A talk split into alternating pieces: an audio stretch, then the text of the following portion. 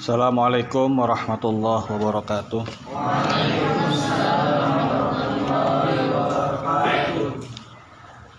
Bismillahirrahmanirrahim. Ila sallallahu alaihi wasallam wa ala alihi wa sahbihi wa azwajihi wa ulatihi wa dhurriyyatihi wa ahli baiti sahabat.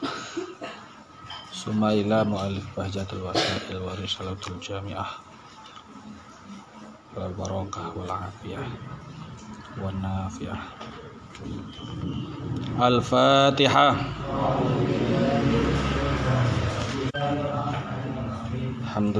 alamin. Iyyaka na'budu. Shiratal ladzina an'amta 'alaihim.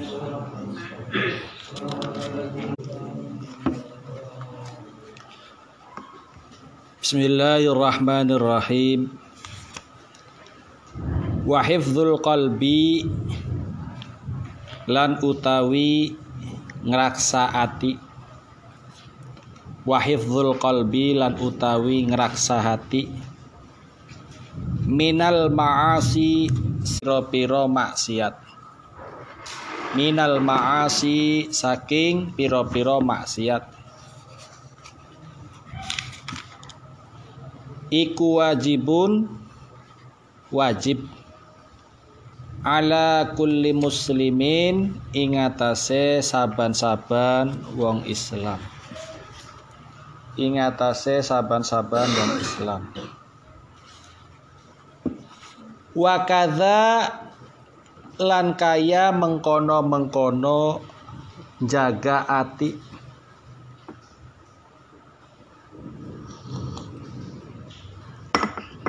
Wakadha lan iku kaya mengkono-mengkono jaga hati hifdzul a'dha'i utawi jaga piro-piro anggota. Utawi jaga piro-piro anggota iku fardu ainin fardu ain. Iku fardu ainin fardu ain ala kulli muslimin ingatase saban-saban wong Islam Wahifdul qalbi lan utawi ngraksaati minal ma'asi saking piro-piro maksiat iku wajibun wajib. Ala kulli muslimin ingatase saban-saban wong Islam. Wa lan iku kaya mengkono-mengkono jaga ati atau ngraksa ati Hifdzul a'dha'i utawi jaga piro-piro anggota iku fardu ainin fardu ain ala kulli muslimin. Ingatase saban-saban wong Islam. Wahifdzul qalbi lan utawi jaga ati minal ma'asi saking piro-piro maksiat iku wajibun wajib ala kulli muslimin ingatase saban-saban wong Islam. Kata wa kadza lan kaya mengkono-mengkono jaga ati atau ngeraksa ati Hifdzul a'dha'i utawi jaga piro-piro anggota iku fardu ainin fardu ain ala kulli muslimin ing atase sabar-sabar wong Islam.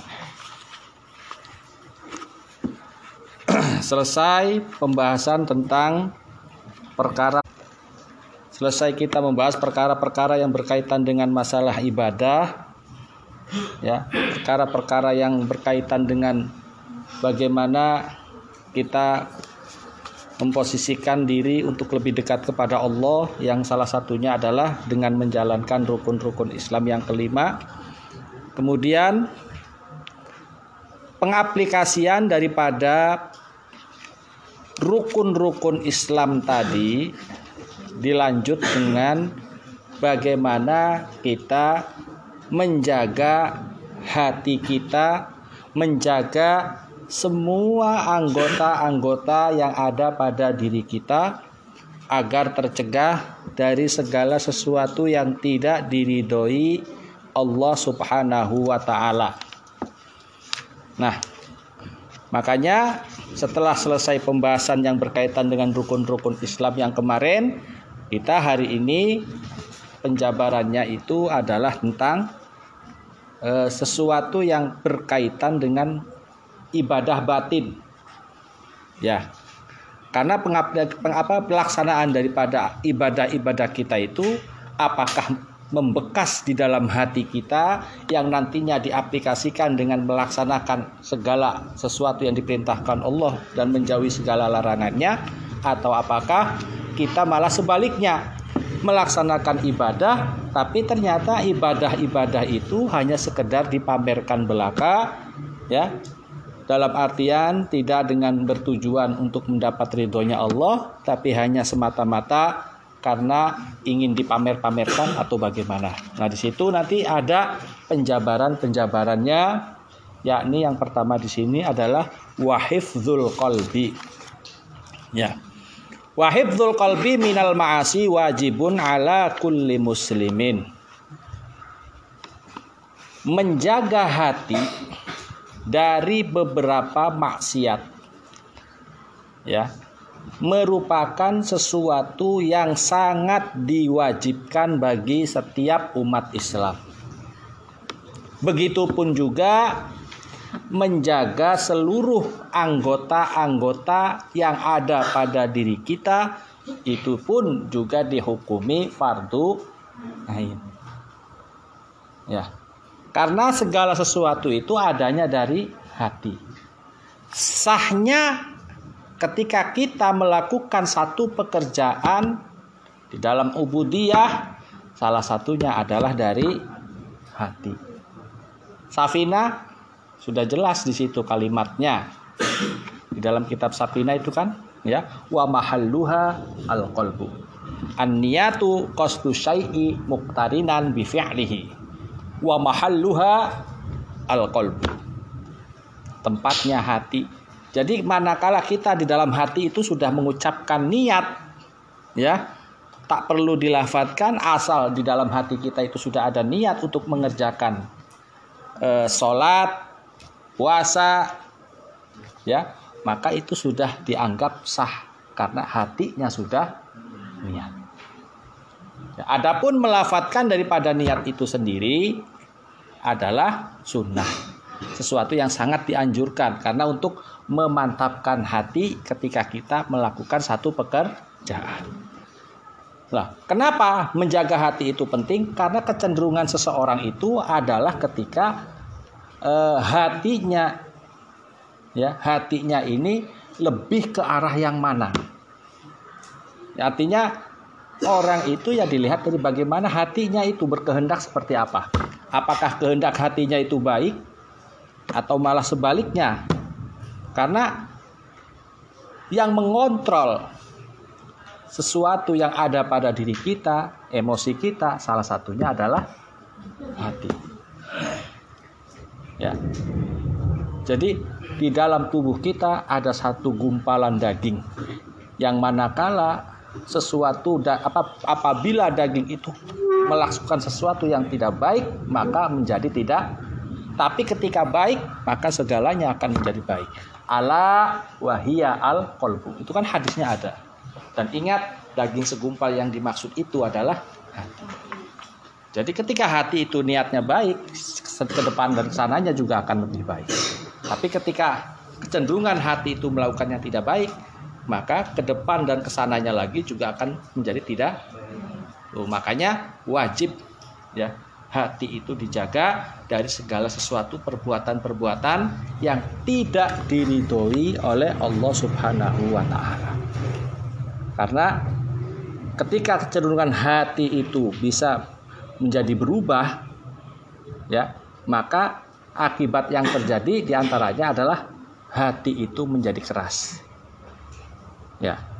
Kerasnya hati seseorang itu lebih disebabkan karena orang tersebut melalaikan kewajibannya sebagai seorang hamba melalaikan untuk membaca zikir kepada Allah Subhanahu wa taala. Nah, makanya di antara salah satu cara agar hati kita itu terjaga adalah dengan memperbanyak untuk membaca zikrullah. Ya. Orang kalau mau sholat ya disunahkan untuk ala bidzikrillahi tatmainnul qulub. Karena salah satu dari manifestasi sholat itu adalah di antaranya untuk mengingat Allah. Makanya kita niati bahwa kita sholat itu adalah untuk mengingat Allah dan supaya hati kita tenang. Ya, manakala hati tenang, kita di dalam mengerjakan sholat juga akan terasa lebih tenang. Ala bidzikrillahi tatmainnul wa ya muqallibal qulub tsabbit qalbi ala karena hati itu kadang bisa berubah-ubah. Maka tetapkanlah hati kami untuk selalu taat kepada agamamu. Oh. Ya, ini kenapa hati itu sesuatu yang pasti dan paling penting untuk kita jaga. Setiap mau sholat, para kiai, para ulama pasti itu biasanya diawali dengan mengucapkan itu ala birikillah tatmainul qulub wa ya muqallibal qulub sabit qalbi ala ini. Kemudian baru usolli supaya hatinya mantap Oh. Tidak ada keraguan di dalam melaksanakan sholat, tidak ada gangguan. Oh. Bahkan selain itu juga dianjurkan untuk membaca surat An-Nas, supaya dihilangkan dari segala kuas-kuasan ketika menjalankan sholat. Tuh, ya. Makanya fardu ain. Ya. Jika kita itu hatinya ingin selalu lentur, tidak mudah keras, perbanyak zikir. Ya zikirnya kita ya jangan hanya sekedar zikir la ilaha illallah. Jangan. Tapi ya zikir itu dimaknai dengan tidak hanya mengucapkan kata perkatanya tapi juga di hatinya. Ketika hati itu mengucapkan zikir mulut juga mengucapkan zikir nyambung jadinya. Makanya Bapak ya almarhum almarhum uh, Ki Ahmad Tijani senantiasa menekankan kalau kita membaca zikir itu mulut dan hati itu harus selalu pas Ya, jangan mulutnya la ilaha illallah la ilaha tapi hatinya sih entah arahnya ke mana, pikirannya ke mana. Makanya nggak perlu cepat-cepat. Ya, cepat-cepat tapi hatinya juga ikut mengimbangi dengan membaca tahlil mungkin bisa. Tapi kan kadang-kadang nggak seperti itu. Ya, coba kalau kamu dengan santai, rileks mengucapkan la ilaha illallah La ilaha illallah. Hati itu juga akan tergerak untuk mengucapkan lafaz-lafaz tersebut. Bukan malah ngambiar gitu ya. Nah, jadi fokus artinya tuh. Makanya Bapak nggak pernah membaca tahlil itu cepat cepat. Karena apa? Karena tujuannya mengajarkan santri untuk lebih fokus di dalam mengucapkan hailalah itu. Ya, di dalam Tariqat Tijani sendiri ada satu uh, hari khusus untuk mengucapkan atau membacakan tahlil yaitu hari Jumat di mana biasanya dibacanya itu ya membaca hailalah pada asar atau 15 menit sebelum maghrib itu dibacanya lebih dari seribu kali bahkan sebenarnya tidak bisa terhitung itu bacaannya berapa kali kemudian setelah itu ditutup dengan subhana rabbika rabbil izzati amma yasifun nah, La ilaha illallah Muhammadur Rasulullah alaihi salamullah. Lanjut Allah, Allah, Allah. Ya kita sudah mengucap Allah. Hati itu kan Allah, Allah. Ya. Rata-rata orang yang jarang zikrullah, jarang yang untuk berzikir, ketika dinasehati, hatinya itu tidak akan mau menerima. Kenapa? Karena jarang zikir.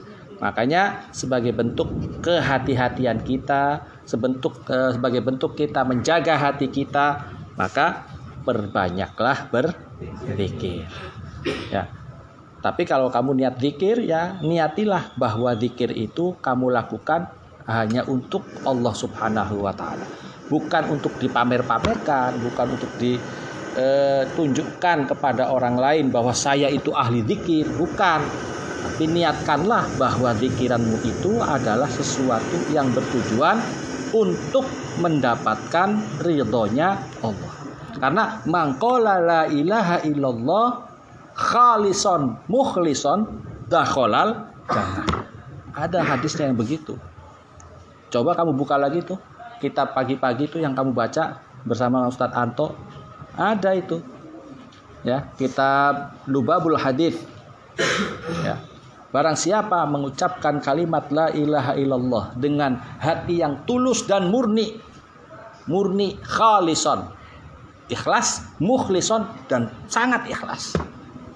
Di dalam hatinya yang terdalam, artinya bukan untuk dihargai oleh orang lain dakhalal jannah. Masuk surga. Ya. Cuma ya dengan hati yang khalisan mukhlison hati yang murni tulus ikhlas sepertinya agak susah. Tapi usahakan kita mengucapkan la ilaha illallah itu dengan niatan yang tulus. Ya. Karena jaminannya itu. Ya. Jaminannya adalah masuk surga Nah, selain menjaga hati kita dari segala perilaku-perilaku maksiat, juga kita diwajibkan untuk menjaga anggota-anggota yang ada di sekitar kita. Anggota-anggota tubuh kita itu dijaga ya. Karena dalam firman-Nya sendiri Allah Subhanahu wa taala pernah berfirman ya, "Yauma tashhadu 'alaihim alsinatuhum wa aidihim wa arjuluhum bima kanu ya malu. Karena kelak suatu saat anggota-anggota tubuhmu nanti akan dijadikan saksi atas apa yang kamu lakukan selama hidup di alam dunia. Atas segala apa yang mereka ketahui. Wah, nyong ning pondoke ora oli ngerokok, tapi nyatane nyonge lo ngerokok. Tangan yang ngomong. Oh. Tangan yang ngomong. Jadi ada lagunya Chris ya kan sudah uh, yang berkaitan dengan masalah tadi bahwa kelak suatu saat uh, di hari penentuan di yaumul hisab ya yang namanya tangan kita ya mata kita telinga kita semua anggota tubuh kita nanti akan jadi saksi. Nah, kamu ngapain aja tuh selama hidup? Dan bahkan kalau kata Al Mahfurullah Ki Abdullah Abbas tuh Kelak ada video klip yang akan menceritakan kehidupan kalian dari mulai lahir sampai meninggal dunia. Wah, dijabarkan terus. Oh, lagi cilike ya. Waktu kecilnya gimana kamu tuh? Gemesin apa nyebelin? Ya. Terus pas begitu besar, gimana ngajinya, gimana ketaatannya? Manakala ketaatanmu itu kepada Allah itu lebih banyak, yang jelek-jelek yang ada pada diri kamu itu akan dihapus. Oh, makanya ada LSA, Lembaga Sensor Akhir Akhirat. Yang menghapus segala kejelekan-kejelekan yang kita lakukan selama hidup di alam dunia. Oh. Kalau Thomas tam banyak yang jelek-jeleknya, oh, entah itu sering janjian kah, atau sering jalan-jalan sama yang lain jenis tah, itu akan diperlihatkan. Oh, pengurus pondok nggak tahu. Tapi itu diceritakan lo lagi jalan-jalan lo lagi dianterin. Paham? Ya. Ibnu ngerti nggak nah? Kamu kayak gitu nggak? Oh. itu akan diperlihatkan semuanya oleh semua orang yang ada di situ. Diperlihatkan. Dan maaf pada saat itu semuanya tidak berpa ya itu. Ya boro-boro mikirin dulu ya Ya laki-laki perempuan Kang. Ya ya begitulah. Ya begitulah. Tapi ya nggak ada yang nggak ada yang lumayanan. Kalau ada yang sekarang sih lumayanan gitu. Tapi kalau kalau yang saat itu nanti tidak ada yang memikirkan, aduh punya kamu gede banget ya. ya gandeng cilik nemen gue. Cuman rong senti. Umpamane loh nggak ada yang mikirin itu tuh karena semua sudah fokus bagaimana nasib saya nanti apakah masuk surga atau neraka. Jadi nggak dipikirin mau telanjang mau apa tuh. Ya kan ketika dibangkitkan lagi nanti kan sesuai dengan amalnya masing-masing. Ada yang bahkan sampai ngesot-ngesot gitu. Ya. Begitu. Ya. Makanya penting Ya, selain menjaga hati, juga menjaga semua anggota-anggota tubuh kita dari segala sesuatu yang tidak diridhoi oleh Allah Subhanahu wa taala.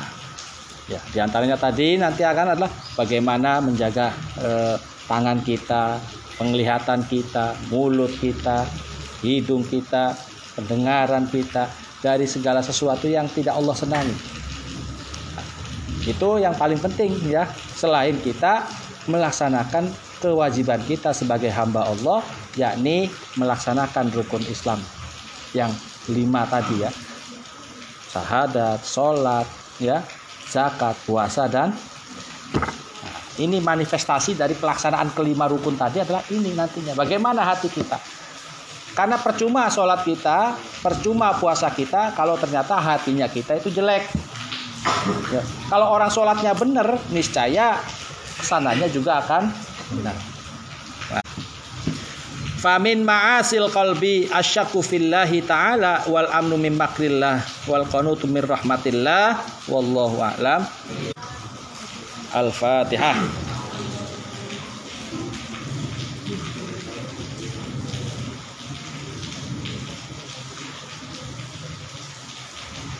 Rabbi fa'fa'na dinal husna